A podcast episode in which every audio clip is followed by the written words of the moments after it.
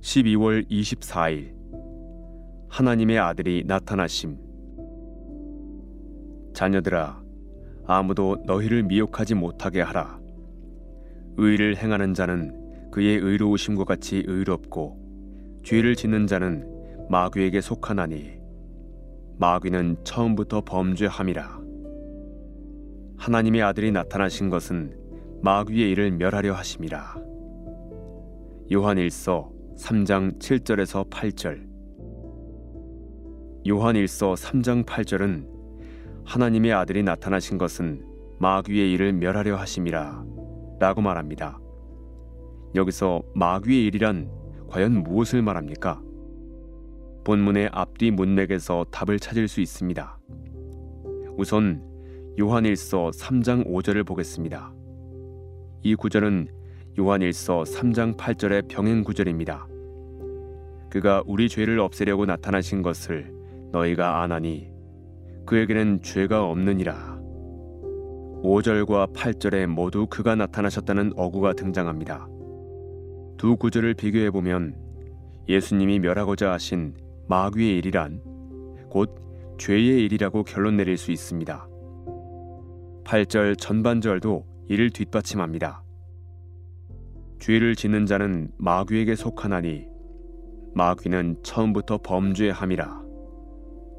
이렇게 문맥을 살펴볼 때 여기서의 관심사는 죄이지 질병이나 고장난 자동차, 틀어진 일정 등이 아닙니다.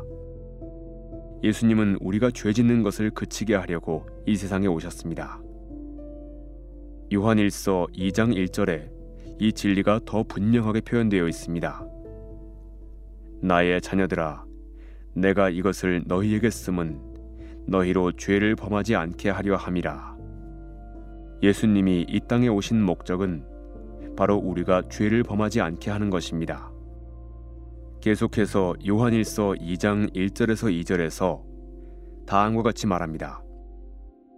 만일 누가 죄를 범하여도 아버지 앞에서 우리에게 대언자가 있으니 곧 의로우신 예수 그리스도시라. 그는 우리 죄를 위한 화목 제물이니 우리만 위할 뿐 아니요 온 세상의 죄를 위하심이라. 예수님은 두 가지 이유로 이 땅에 오셨습니다. 첫째, 예수님은 우리가 계속해서 죄를 짓지 않도록 하기 위해 이 땅에 오셨습니다. 즉, 마귀의 일을 멸하려 오셨습니다. 둘째, 우리의 죄를 위한 희생 제물이 되기 위해 이 땅에 오셨습니다.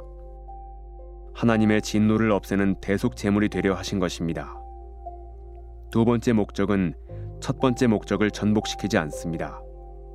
죄 사함, 용서는 마음껏 죄를 짓게 허용하는 것이 아닙니다. 예수님은 더 이상 죄와 싸우지 않게 하려고 우리 대신 죽으신 것이 아닙니다. 오히려 그 반대입니다.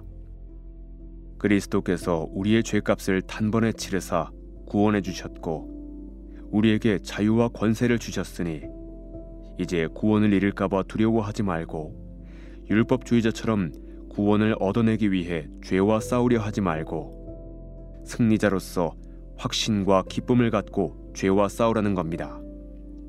우리 목숨을 요구할지라도 죄와 싸우라는 겁니다. 이것이 성탄절의 목적입니다.